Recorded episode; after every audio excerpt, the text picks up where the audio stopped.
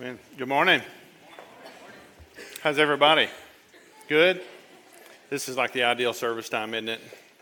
You, you get out early enough, you still got your full day. Tell you what, that 8 o'clock service, though, if you check that out, um, man, you, you know how early you get out? You have the whole day.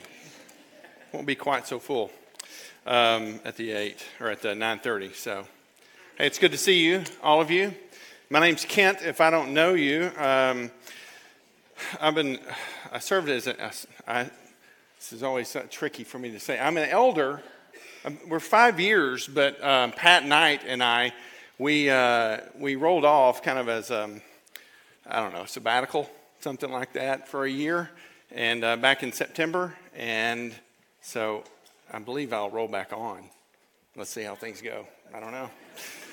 Um, hey, if you've got your Bible, we're going to look in Acts chapter 21. By the way, Ryan is here. He's serving in kids over there. He's doing a great job. I love hearing that. What else would you expect? Um, so he's over there teaching the kids, and he'll probably step in some point.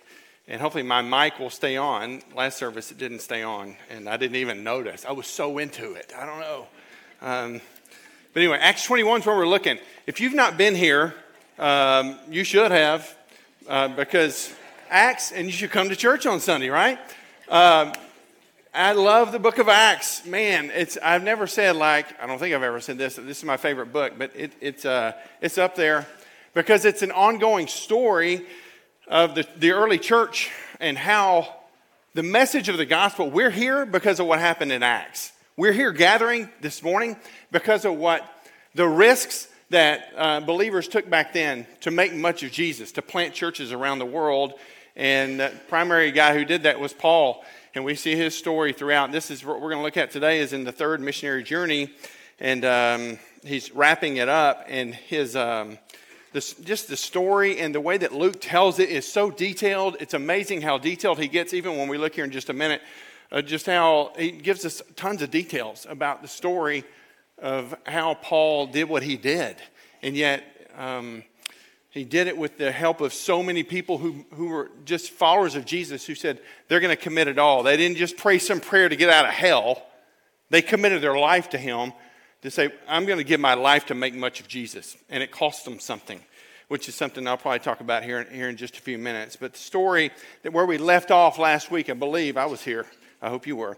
Um, but Paul in chapter 20, he is going to Jerusalem. He's heading off to Jerusalem. He's trying to get there by Pentecost. And so he's in a hurry. And so he's coming from, I don't even think I, I didn't show the map last hour. I forgot. I'm going to show the map real quick. Do we have the map? Can we show the map of where he, where he, where he currently is in the story? So last week, you see Miletus right there in the center? That's where he met with, he called for the, the elders from Ephesus to come and meet him because he's got to be on a hurry. And in that meeting, it's very clear his relationship with them was very deep because at the end of it, man, he has a hard time just getting away from them because it's so emotional for them. He has to tear himself away from them. And then this is where we are. He's going to head down to, to Kos, to Rhodes, and all the way down Tyre to Caesarea is where we're going to end today. That's the story, but he meets with them in, in Miletus and, and says, I've got to get to Jerusalem. They don't want him to go, along with a bunch of other people, but Paul, because we'll see here in just a minute, he is so compelled and so constrained, as it says in the ESV, constrained. The NIV says compelled by the Spirit, that I've got to go to Jerusalem. I've got to get there. And so that's where we are in the story. Paul has along the way, I've been thinking about this uh, since yesterday, this song. He has, to, he has to make the decision should I stay or should I go now? You know the song? It's from The Clash. Um, I, am not going to sing it. I don't need to sing. Um, but he's got that decision. Should he stay or should he go? Let me ask you this question. You ever had decisions in your life? Surely, if you've lived any time at all where you didn't know what to do, you had two good options. I mean, it's a good option for me to go here or I could go here. Or it, it could be any number of things, just decisions where you get like, I, I need to know what to do. And I remember back in 2014, by the way, this church, we're celebrating on Easter Sunday 10 years, this church. And about the same time this church was starting, we were in the middle of a struggle trying to figure out what God wanted for us. And I was at a church in McKinney. Uh, a good friend, really dear friend of mine, uh, became more and more so through the years. He called me and he said, uh, I'm leaving and we're going to plant a church in Phoenix. And I remember immediately, I remember I said, I was in my bathroom. I remember where this conversation happened. I'm on the phone, standing there in front of the sink, and he said, I'm going to Phoenix to plant. And I said, Oh my gosh, I'm so jealous. And he just said, Well, maybe you pray about it. I said, Well, maybe I will. And um, so it's a long, long story. I won't tell the whole thing. Obviously, I can, y'all know I can talk for a little bit. So um, I prayed about it. We had started a ministry, the 25 Project, and I was, um, still am, currently, I think I am, still the leader of that. And um, we had a small staff growing, and uh, that was my first calling. But I felt the call, and God made it so clear we were supposed to go to Arizona. Knew it. We planned on just committing a year to help that church plant get going. We weren't going to live there forever. So we rented our house. Some of y'all know the Stout family and Melissa. And so I am where we office right now. I was in the same exact place I park every day. And I'm on the phone with, with Kent, my friend, and he says, um, Man, I got to know, are you, are you going to rent, it, rent us the house or not? Are you going or not? And I remember God had already said so clearly to me and to Tammy that we were supposed to go. But I was so reluctant in that moment. He's like, I got to know, man. He's like, dude, I got to know. And I said, all right, we're going so you can have our house.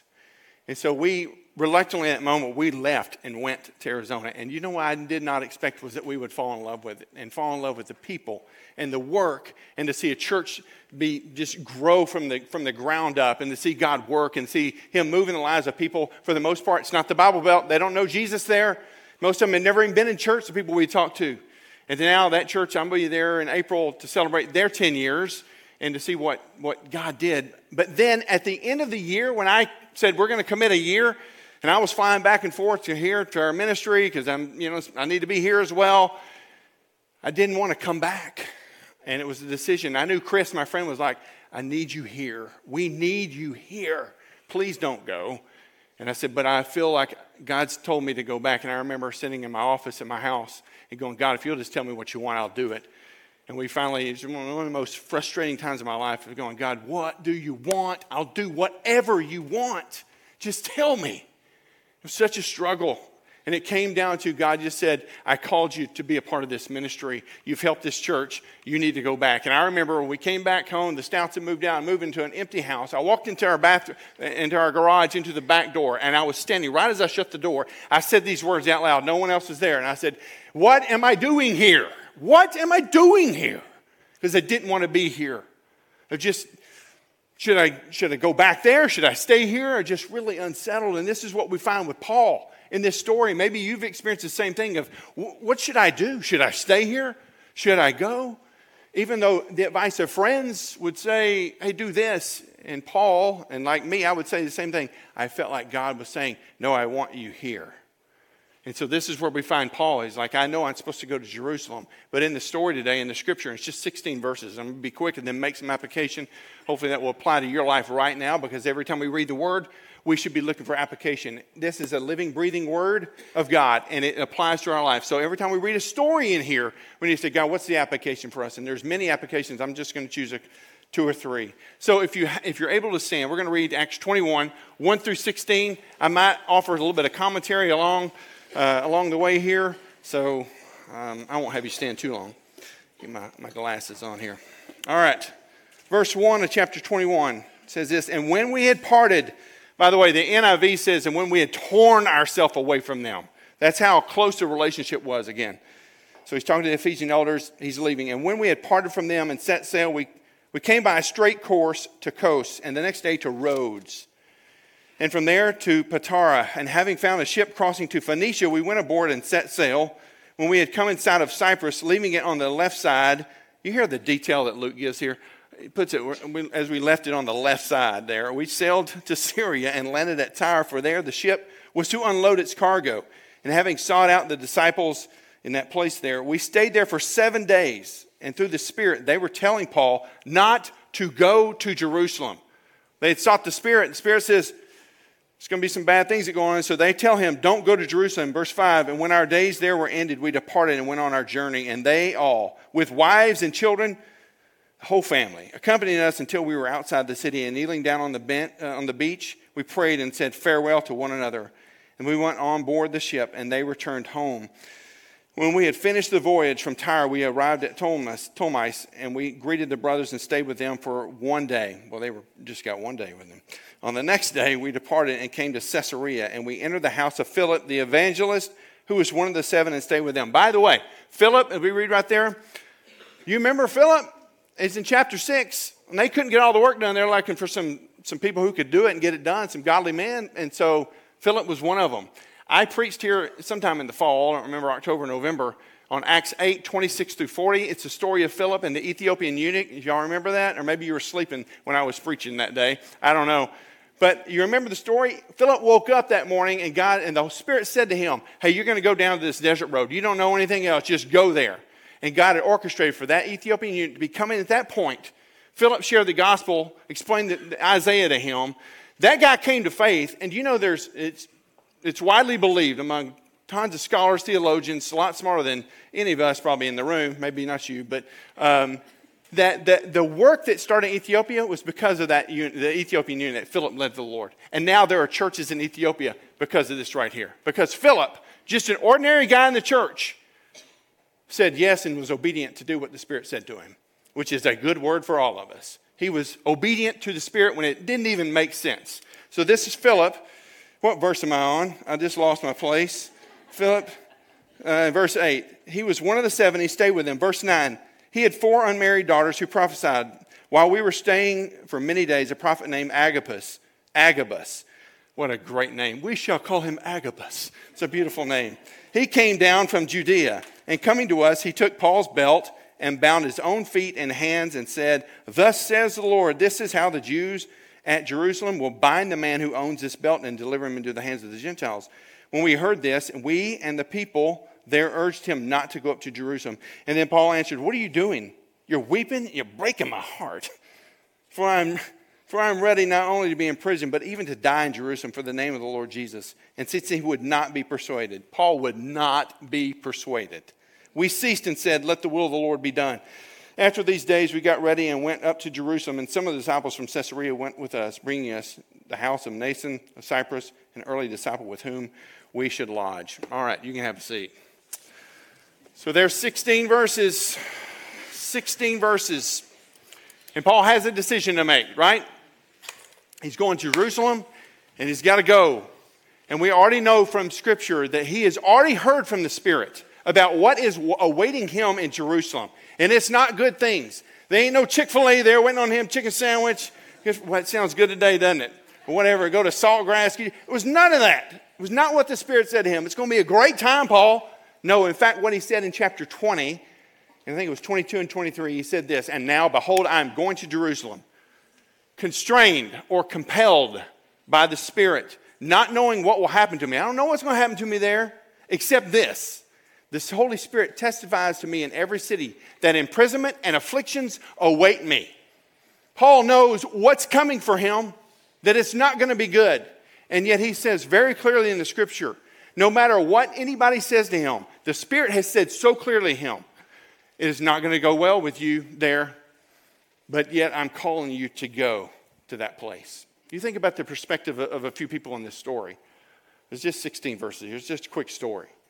But Paul, he knows what his mission is. If there's anybody in the Word, I mean, obviously we look at Jesus and he's the model, right? We look at the New Testament and go, he's the model. He was the model for Paul. But when I look away from, Jesus, or not away from him, but I, I consider someone else in Scripture, and I look at Paul and I see his zeal for the Lord and his commitment to him, this, this relationship he has with God to say, it doesn't matter what happens to me whether I live or die, I'm, hey, I'm, I'm, I'm zoned in on you. I'm focused. My eyes are fixed on you. Man, Paul is one to look to with our own lives. And no matter what you do for a living or where you are, where you find yourself, Paul and his life and his zeal for the Lord is something we all should aim to be like because we see that in him. He knows what's coming for him. It's not going to be go- not going to be good. It's going to be a lot of bad things are going to happen to me. I'm going to be thrown in prison. And affliction, I don't know, affliction, that's pretty bad, isn't it? Uh, somebody going, I don't know what all affliction that means, but affliction, I don't like to hear that word. I'm going to have some affliction. Well, I'm probably like, I don't think I want to do that. But Paul is dead set on doing what God wants him to do. Think about the Christians in Tyre. You're in Syria. He goes there and they hear from the Lord. They feel like from the Spirit it says, what awaits Paul is, is affliction and persecution, imprisonment. And they're, and they're, they're thinking that, probably like any of us, like, well, dude, don't, you don't need to do that. You shouldn't, you shouldn't go and do that. I think you should probably maybe not do that. so you have their perspective. Then you have the, the believers in Caesarea. Um, and you got this guy come Agabus.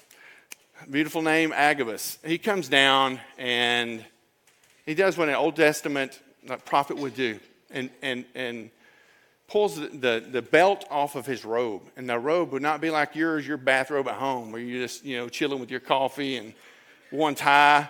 This is a robe that the belt would tie around several times. And what Agabus does is he demonstrates for, for Paul, I'm trying to picture the scene, but the people all around, and he's showing him exactly what the Spirit has said to him or what's going to happen to him. You're going to be, you're going to be tied up. You're, you're going to be in prison. Some bad things are going to happen to you. And yet, with that, as we, with that demonstration, just think about that actually happening. And he takes his belt off and ties him up. Says that's what's going to happen to you, Paul, if you go to Jerusalem. What would you do? I'd be, I might pause for a moment and go, that's, that doesn't sound like a lot of fun uh, I don't know if I want to do that. And Agabus is like, that's what I'm telling you. That's what the Spirit says to me. That's what's going to happen to you. And yet we see with Paul, he says, no, I'm, I'm, I'm just, I'm going. I'm going. The other person in the story is Luke, the writer. And Luke actually includes himself in this. If you caught that, he says, We encouraged him not to go. We did. Luke says, You shouldn't go. And yet, Paul says, I've got to go. I, I've got to do this. I, have got to go to, to do this. I got to follow God's will. And it reminded me as I was studying this, even yesterday, thinking about this. Um, and I read some commentary on this, but um, it, it's very similar to another story. When Jesus is in the Garden of Gethsemane and he's praying, right? And he's saying, God, I, God says, You're going to the cross. That's where you're going to die. This is the plan. And Jesus says, But I basically, I, can, you, I, can you let this pass from me? I, but not my will, but yours this, some commentators would say, this is Paul's Gethsemane moment that he's saying, I don't, I don't really want to go and be afflicted. I don't want to have persecution, but, but God, that's what you want, and you've made it clear that's what I'm to do. And so Paul steps out and does this. And so you have this story of Paul knowing what's coming for him and people telling him not to do this. And yet, and people who are godly people who have felt like they've heard from the Spirit to say, Don't do this, Paul. It's going to be bad for you. And yet, Paul says, no, I'm constrained. I, am I'm, I'm, you know constrained means? Like just a, almost like you have to do this. I am so compelled that I have to do this.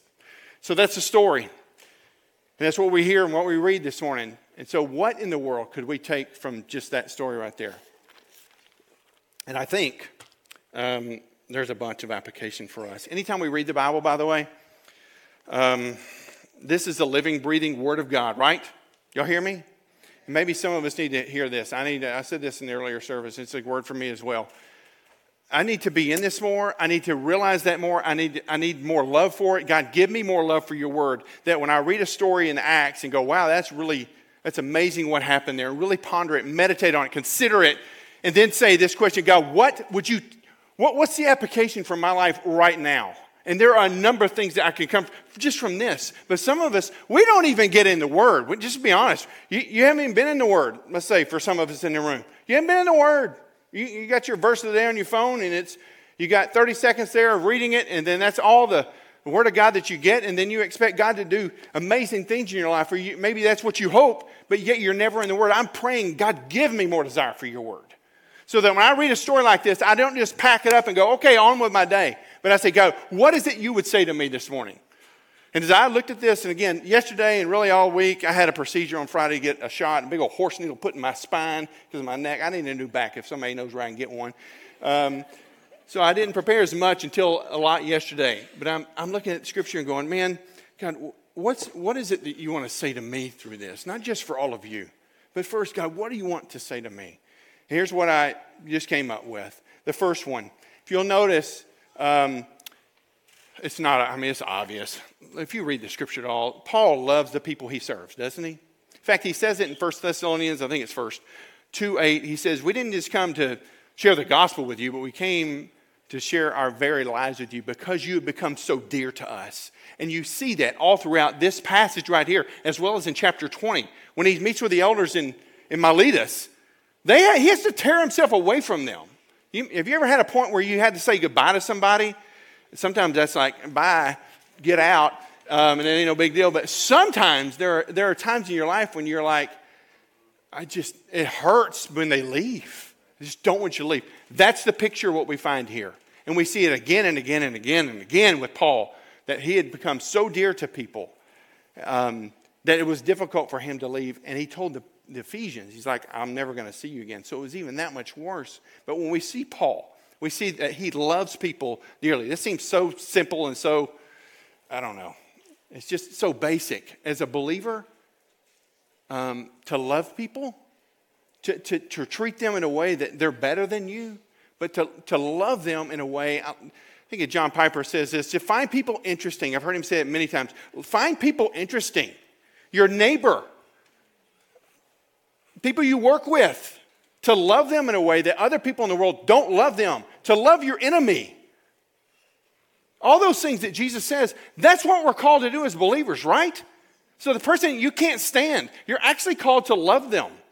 And love is action, right? To serve them. But in this passage, when I think about Paul, it's like he's got people around him that he does love and he cares for. They're not enemies. So he loves them. But more than that, and this is so simple, I know, but this is application for us. We love God even more and we trust him even more. We trust him even more. We love him more. And we value other people, obviously. And that's part of our calling. But in the end, we're like, God, I love you more. The second point I'd, I'd just make application for us today is this that, that yes, you love people, you value people, absolutely, but ultimately you follow God's will. You follow His will. And I hope this, and just as a word for all of us, I hope your closest friends, it's not even in my notes, this one didn't charge you anything for any of this, nor no one would pay for this anyway, but anyway, this is for free. Your closest friends, just as a by the way, your closest, tightest friends should be believers who know Jesus and who are pushing you to know Him in a deeper way. Okay? I'm not saying don't be friends with non believers. You should be, absolutely. You should be there to share the gospel and live that out before them, be an encouragement. But your closest, tightest friends should be people who really push you to know Jesus and hold you accountable and make you want to be more and more like Him. So if that's not in your friend group and that's not true for you, maybe it's a reevaluation this morning. You go, you know what? I need to seek out and be closer friends with people who will push me to know more and more um, of who Jesus is. But value other people's input, but ultimately you're going to follow God's will. But there are going to be times when following God may seem foolish. In fact, when we moved to Arizona and to help plant that church, it seemed a little bit foolish to a few friends of mine who said, Why are you going to, you're going to spend a year there? What good is that going to do? I said, I don't know, but God's called me to do it. God's called me to do it. I want you to think about this. The reason we're in this room right now ultimately is God, okay? Let's just be honest. God brought us here. What happened in Acts the reason we're here is because of what happened in Acts. But I want you to remember the beginning of this church 10 years ago, and he would not want to take the credit for this. but when we're obedient to God and we follow what he wants, he gets glory. Okay? So we're going to give God the glory for this. But Ryan Ross and Laurel were obedient to the calling that God had placed on their life to plant a church. And the, re- and the reason we're here today is because he said yes. So they said yes to this. Just think about that. Two weeks ago, I think we had 19 people who were baptized. We've had so many people through the years. I didn't even hardly even know Ryan back that time. Uh, when the, we came the first two weeks, but didn't really know. And then we left for Arizona. We came back, and God led us here. And I look and go, man, Ryan could have done any number of things. He'd had a business, could have done, could have made a ton more money. But yet, the calling of God on his life to just say, I am calling you to plant a church, not knowing the future but taking a risk going, I don't know how this is all going to work out, but I can't not do this. That I'm constrained by the Spirit. I am compelled by the Spirit. That the city in Melissa and the people in the surrounding communities need a church there. And God, you have called me, and so I'm going to step out in faith. And because of that, we see that. Sometimes when we follow God's will, it seems foolish. It seems, what in the world are you doing? And yet, God so often calls us to do things that do not make sense. I want you to think about, I could read all kinds of stuff, stories of people, but Adoniram Judson, y'all know this guy? He was a Baptist missionary who had a desire to go to Burma, present day uh, Myanmar, and north of Thailand. Not that, y'all need a map on that. I'm not going to show you a map. Um, so it's a closed country. It's uh, people who never even heard of who Jesus is. That's who he went to. He labored for 38 years, suffering through cholera, malaria, dysentery, and unknown miseries that would claim the lives of his first wife and his second wife and seven of his 13 kids. And he served 38 years there because the calling of God on his life, to be obedient to the calling of God, to say, no matter what it costs, no matter my doubts and my frustrations with you, God, no matter the fact that you won't answer this prayer to save my children or to save my wife, I'm staying here because of the calling of God on his life. And today, it's estimated at least 4,000 congregations are there right now because of his obedience and his wife's obedience to stay there. And now over a half a million people who've come to faith because of one, one family and their obedience to just follow God and follow Him in, in, in His calling on their life. Let me ask you this as I wrap up. I'm going to run out of time. I want to get to my questions, though. When's the last time? Would you think about this personally? When's the last time you risked something on behalf of your relationship with Christ because your walk with Him is so strong? When's the last time you said, I'm going to take a risk for you, God? When's the last time you stepped out and said, I don't know how it's all going to work out, but I'm going to risk doing something for you? And it could have been something in a relationship, it could have been something in your finances. Some of us, we, we, we don't. We only spend money on ourselves, and if there's a little bit left over, we decide to give a little bit. My brothers and sisters, let me tell you, when you come to Jesus, He says you give it all to Him. It's all of you, everything you have. You release ownership of everything. We, we come and say, I'm going to risk it all to follow you, Jesus. I've mentioned this before, I know a few years ago when I preached, but none, y'all don't remember. You remember what I said 10 minutes from now, you'll forget what I said. Okay? But Erwin McManus, in his book, Barbarian Way, he says it has stuck with me for years, and he says this God's optimal desire for you is not that you would, uh, let, me, let me make sure I get it. I want to read it. Somewhere, I'm sorry, I just, I just messed this whole thing up. God's optimal desire for you is not to insulate us where we risk nothing, where we sacrifice nothing, where we lose nothing, where we worry about nothing. You hear me? His optimal desire for you is not to insulate you from a life where you never have to worry about anything, or that you never have to risk anything, or you never have to lose anything. It's a lie from the enemy. I think we do a disservice to people who come to faith. We need to be upfront and say, to come to Jesus, it's a call to come and die. It's a call to come and die so that you can live. It's not just to get to heaven. You don't find that anywhere in this book. You will not find that. You find people who say, like all those in Hebrews 11, the Hall of Faith, who gave their lives and said, no matter the cost, no matter whatever it is, I'm going to follow you, Jesus, because I deem you to be worthy of my life. That you're worthy of my life in every way, in all my plans and my dreams, all the future, everything. It's all yours. Where you want me to live, how you want me to spend my money, how you want me to raise my kids, where you want me to work, where you want me to go to church, God, it's all yours. My life is yours. And his optimal desire for you, actually, is that you would come, just like he says, you come every day you die to yourself and you lay yourself down and say, God, my life is yours. My life is yours. And so let me ask you again when's the last time? You evaluate your life right now. When's the last time you risked something for Him? When's the last time you were so compelled by the Spirit moving in your life that you could not do something? I'm so compelled, I'm constrained by the Spirit that I've got to share the gospel with this friend. I'm so compelled by the Spirit. So compelled that I can't not give so generously to this. We're doing 30 days of prayer right now, and I hope you're doing that. But the Spirit of God, if, if you're doing that and you're walking with Him, then the Spirit compels us to take action for Him, to take risks for Him. One thing, and as I wrap up very quickly, you guys know that we're planting a church. Our church is a part of planting another church in the area. I didn't even know Rob just, I don't know, about a year ago, probably a year ago. I didn't meet, I didn't know Rob. I had no idea. And the plans that we had at this church, and I don't want to go in the whole story, you've heard some of it, but I didn't know what, what this was going to look like. I didn't, I didn't know it. Um, we thought we were going somewhere else.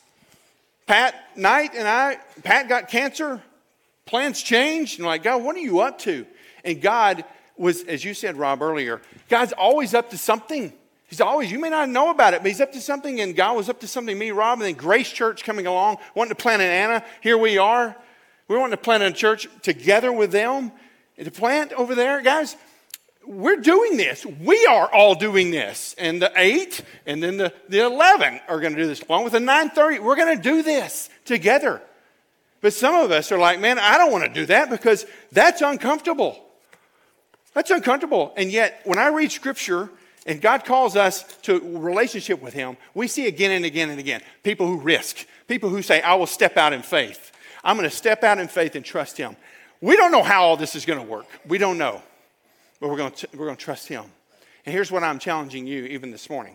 I don't know what it is. It could be about the church plant, the resurrection church. There will be people in Anna that will not come here, but they will go there and they will hear about Jesus and they will give their life to Christ because there's a church being planted there. Could it be that God might call you to be a part of that? And that long after you and I are all gone, we're all dead and gone, this church will be here still proclaiming the gospel and people will be coming to Jesus. There'll be baptism so There'll be 19, be 30 people on a Sunday giving a life to Christ, and we'll all be dead. But the gospel continues to go on, and Jesus is being made much of, and none of us knows our, no one will remember our names. Big deal. They will know Jesus' name, though, right? Ooh. That's going to happen in Anna as well. We'll all be dead and gone. And there'll be people who will come to faith because of people who said, Yes, I will be obedient. Even if it's just to serve once a month, to come and help serve out there. Or could it be God calls you to serve for a year? I went to Arizona for a year to help plant a church. And God used us in tremendous ways. We saw people come to faith. And God brought us back. Could it be that God might call you to do that?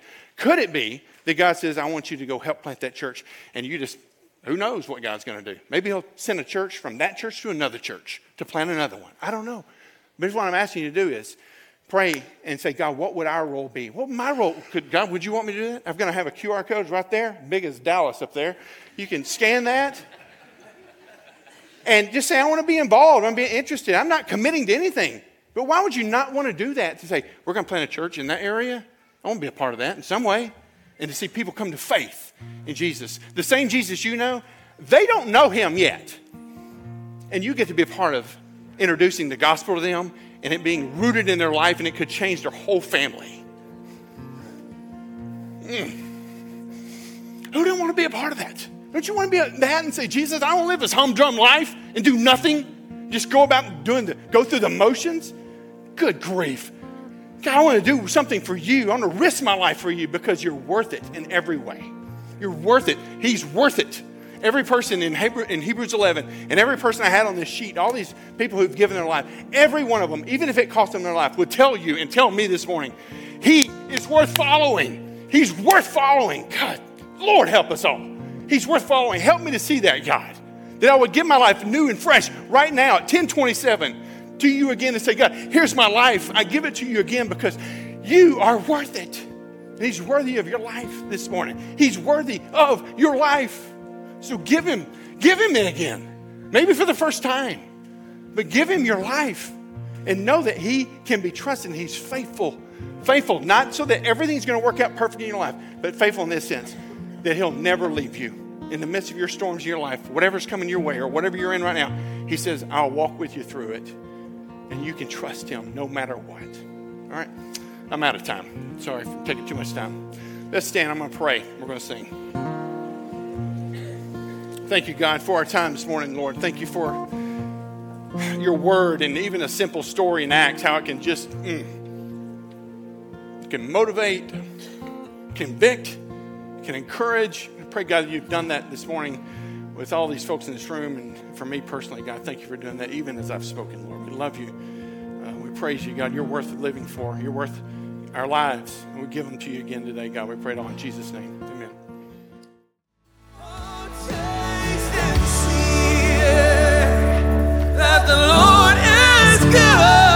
Thanks for joining us for the preaching of God's Word at City Church Melissa. We meet Sunday mornings at 8, 9.30, and 11 a.m., and we look forward to meeting you there soon. City Church Melissa, for the glory of God, the good of the city, and the hope of the world. Oh, you say